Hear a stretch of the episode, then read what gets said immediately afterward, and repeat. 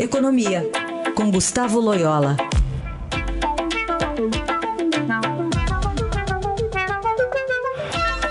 A gente emenda política na economia. Tudo bem, Loyola? Bom dia, Manuel. Tudo bem?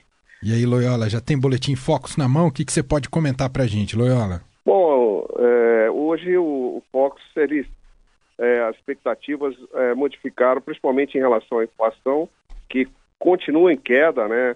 É, tanto a expectativa para 2017 quanto para do, do ano que vem. Esse ano agora a expectativa é de uma inflação de 3,29 e na semana passada era 3,38, é uma queda bastante forte. E para o ano que vem a, a, inflação prevista é de 4,20 contra 4,24.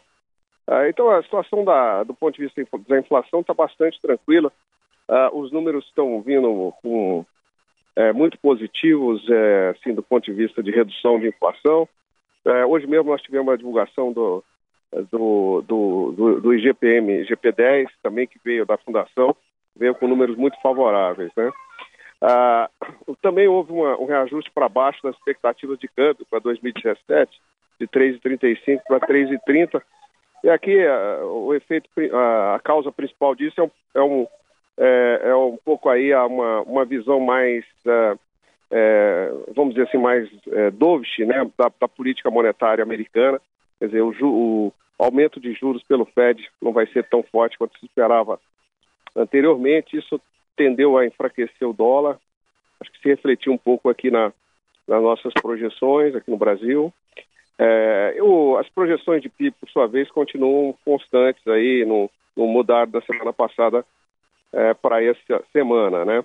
E uma outra novidade interessante foi a queda da previsão do, da Selic, da taxa de Selic para o final do ano, que era de 8,25 na semana passada, agora de 8 é, permanecendo também nesse patamar aí no ano que vem.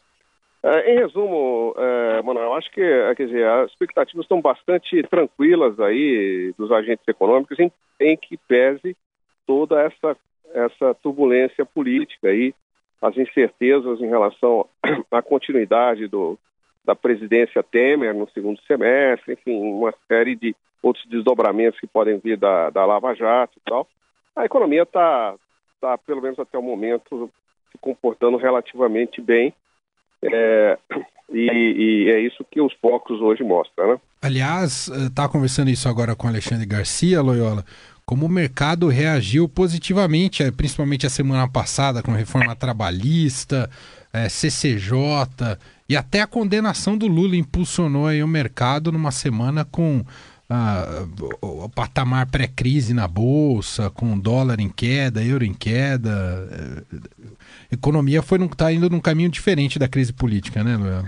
Exatamente. Eu acho que o, que o que é mais importante do ponto de vista das expectativas é justamente a manutenção da atual política econômica, né? independente do nome que esteja lá no Palácio do, do Planalto.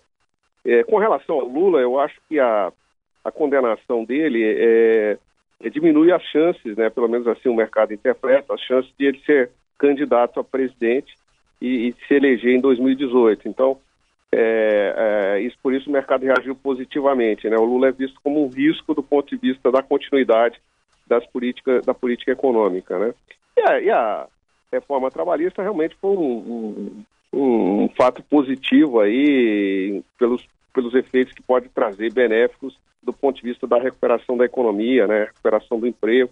Então, é, eu acho que o mercado, é, vamos dizer assim, é, precificou essa melhora potencial aí que a reforma trabalhista pode trazer, né? Gustavo Loyola, nosso comentarista econômico, volta na quarta-feira aqui no Jornal Eldorado. Um abraço, Loyola. Um abraço, um abraço.